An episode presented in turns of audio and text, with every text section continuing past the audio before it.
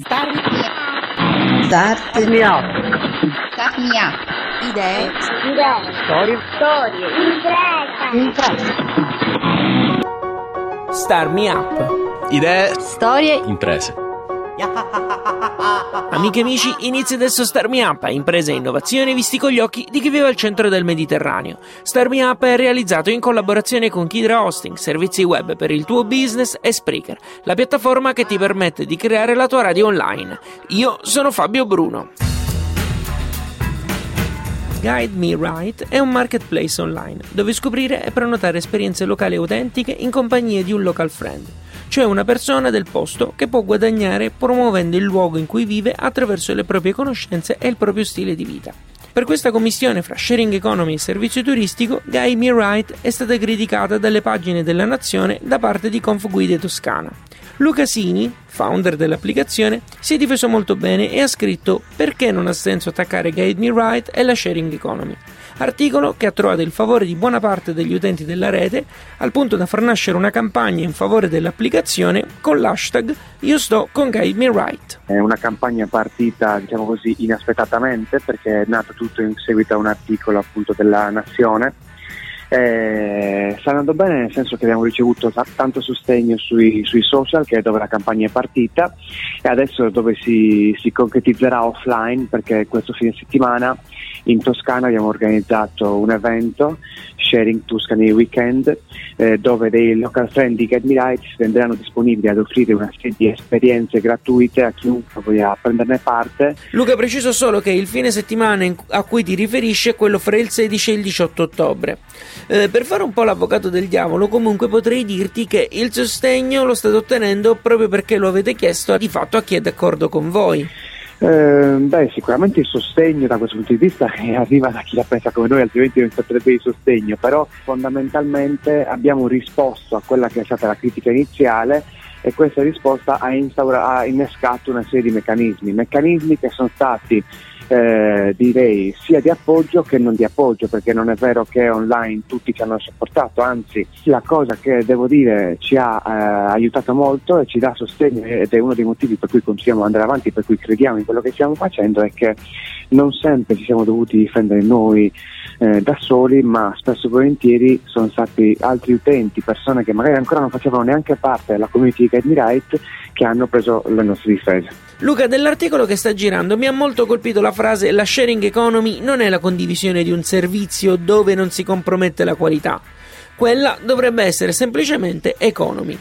Credi che qualità e sharing economy non possano andare insieme? No, no, no, assolutamente non era quello lo spirito della, della frase. In questo caso si trattava di eh, condivisione del servizio, cioè eh, dipende da cosa si intende per condivisione del servizio. Io inte- credo che offrire un servizio sia una cosa, eh, condividere eh, una propria risorsa per poterci guadagnare attraverso comunque sempre un'esperienza sociale, questa sharing economy. E la qualità? Come si collega questa alla condivisione? essendo la condivisione di un non tanto di un servizio quanto appunto di una propria disponibilità, di un qualcosa che, che- che si possiede e che si condivide, c'è una, una componente che non è più professionale, c'è una componente eh, esperienziale, c'è una, comp- una componente umana. Quindi è più corretto parlare di esperienza anziché di qualità. Penso che la differenza principale sia eh, nel fatto che nei servizi di sharing economy rispetto ai servizi tradizionali chi usufruisce del servizio è parte attiva eh, dello scambio. Polemiche a parte, Luca, uh, Get Me Right è nel pieno di una campagna di crowdfunding. Come si può aiutare il vostro progetto? Per sostenerci è possibile eh, andare su appela.com www.appela.com ehm, e appunto scegliere tra i progetti da sostenere quello di Guide Me Right. In questo caso si possono scegliere una serie di ricompense come ad esempio gli occhiali Guide Me Right o delle esperienze da regalare a degli amici. Andremo a sviluppare un tool eh, particolare che ci permetterà di coinvolgere tutti quegli operatori, associazioni locali che già sono attivi sul territorio e a cui vorremmo dare la possibilità di eh, promuoversi. Luca, prima di lasciarti, quali sono i contatti di Guide Me Right? Allora, Guide Me Right è disponibile online su www.guidemeright.com scritto guide me R-I-G-H-T per chi non lo sapesse. State ascoltando Star Me Up. Nel fine settimana che va dal 16 al 18 ottobre a Roma ci sarà la Maker Fair, la grande fiera degli artigiani digitali che è arrivata alla sua terza edizione europea. Ho pensato di parlarne anche se molti di voi probabilmente ascolteranno questa puntata a partire da lunedì. In realtà volevo una scusa per avere come ospite Paolo Mirabelli di Dronilab, Digital Champion di Cosenza e assoluto e instancabile innovatore del Sud Italia. A lui ho chiesto perché una persona non dovrebbe perdersi la Maker Fair. Perché c'è l'House of Drone, c'è che è la prima volta con la guerra, c'è la possibilità di fare di fare di pilotare, c'è la parte health, c'è la parte più grande mai fatta alla Maker Fair per quanto riguarda eh, l'AIA Kids, quindi per i bambini, e eh, non solo, c'è il fatto che viene fatto in, con, ehm, anche con le polemiche, ma comunque viene fatto in università, quindi si, si inserisce una parte di innovazione vera in una parte dove l'innovazione viene eh, normalmente insegnata. In realtà poi Paolo ci ha pensato e ha tenuto a precisare. Non ci sono scuse per non venire alla Meccanisfest. La prima è stata a Milano e io sono andato a Milano eh, la prima europea è stata a parte dei congressi e ci ho partecipato come espositore come master artigiano della Roland. La seconda è stata l'anno scorso e ho partecipato come espositore, no come espositore no, come pilota di droni, ho fatto l'apertura con il drone. Eh, non ci sono scuse per non farsi 5, 6, 7 ore di Roma comunque per andare a vedere la Maker Fair. Quindi prendete questo invito come il miglior biglietto per partecipare alla Maker Fair. Per sapere come fare andate su makerfairrome.eu. Nel caso non riusciste ad esserci fisicamente, sappiate che fra gli altri canali eh, sia Paolo che Massimiliano Aiello, Digital Champion di Castrolibero, in provincia di Cosenza, trasmetteranno live sui loro canali Periscope. Basta aggiungere gli account Paolo Mirabelli 1 con uno scritto a numero e Akama Sensei. Start Me Up. Idee, storie, imprese. Qualche settimana fa vi ho parlato di PAC 15, l'evento organizzato da Programmatori a Catania e UTAB Catania, dedicato a tutti gli innovatori siciliani. Fra i vari ospiti c'era anche quello che ho scoperto essere una vera e propria star nel mondo della programmazione, Salvatore Sanfilippo, meglio conosciuto come Antirez, padre di Redis. Se non sapete di cosa stiamo parlando, ce lo spiega direttamente lui. Redis è la memoria a breve termine dei computer. È un database che utilizza la, la, la, la RAM del, del, del, del, computer, cioè la memoria quella non del disco ma quella viva, per immagazzinare una quantità inferiore di dati ma in maniera molto più veloce. Okay.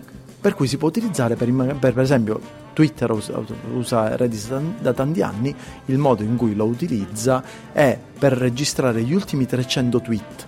Okay. Eh, mentre invece magari se tu hai scritto 10.000 tweet nella tua storia di Twitter quasi tutti vorranno accedere agli ultimi, pochissimi accederanno a quelli, a quelli, passati, per cui quelli passati vanno nella memoria a lungo termine che è il database tipo tradizionale e quelli più nuovi sa- saranno su Redis che è la memoria a breve termine. Una parte molto interessante del, del todo che riguarda la cultura open source, cioè perché comunque di fatto tutto questo sistema è open source.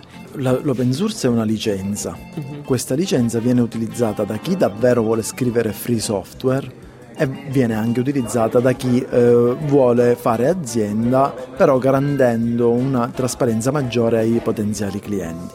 L'open source è diventato più difficile, come dicevo, da sfruttare economicamente da certi punti di vista, si trovano molto più facilmente finanziamenti, però Amazon e in generale il cloud sta un po' marginalizzando la possibilità di vendere servizi sull'open source. Io penso che ci saranno sempre le persone che scrivono open source perché uno scrive open source per voi, per sfida, per voglia di fare qualcosa di bello e distribuirlo a tutti gratuitamente. Quindi è anche un po' una rivoluzione, diciamo, culturale dell'individuo che dice ma io perché devo fare sempre comunque qualcosa per i soldi, voglio fare qualcosa di grande per tutti. Quindi penso che ci sarà sempre chi scrive open source, però alla lunga ovviamente potrebbe esserci un po' di eh, perplessità per passare dalle fasi iniziali del progetto a quelle in cui ci vuole un investimento di tempo full time se poi non c'è nessun modo di sostenere eh, a livello finanziario l'open source. E un'altra cosa che mi è piaciuta molto è sull'etica hacker applicata al mondo startup, ovvero questa, la diffusione del sapere. Penso che questa cosa ha funzionato molto in passato. Un esempio eh, abbastanza chiaro è Google. Lo, lo, il motto di Google era Don't be evil Sostanzialmente eh, l'esperienza che ho avuto con Redis è stata quella che gli utenti avevano bisogno di credere in me come persona per credere in Redis. Penso che valga anche per le startup. All'inizio, se il founder di una startup riesce a comunicare ai potenziali utenti che vuole il loro bene, loro si fidelizzano molto di più sul prodotto. Il discorso della, della tramandare la conoscenza è anche di fondamentale importanza perché il founder illuminato farà due cose. Uno, darà quote in giro affinché ci sia un investimento totale eh, diciamo da, da, parte delle persone che lavorano per lui. Secondo, darà conoscenza affinché si creano le condizioni alla scalabilità della startup, perché quando la startup poi cresce, se tu accentri su di te tutte le capacità e le mansioni, come fa a crescere? Tu a un certo punto ti dovresti occupare di strategia, ma siccome sei quello che badava la parte economica, quello che badava la parte tecnologica, quello che badava tutti, e non hai permesso agli altri di crescere insieme a te, poi diventi l'anello debole della catena. Ringrazio Daniela per aver registrato lo stacchetto di questa puntata. Seguite Starmi Up su Facebook, Twitter, Instagram, LinkedIn e Google Lo trovate come Radio Smoo. Inoltre abbonatevi ai podcast tramite iTunes o direttamente sul sito radiostarmiup.it. Star Me Up è un programma reso possibile grazie al contributo di Kidra Hosting, servizi web per il tuo business e Spreaker, la piattaforma che ti permette di creare la tua radio online. Io sono Fabio Bruno, grazie per aver ascoltato questa puntata. Alla grande!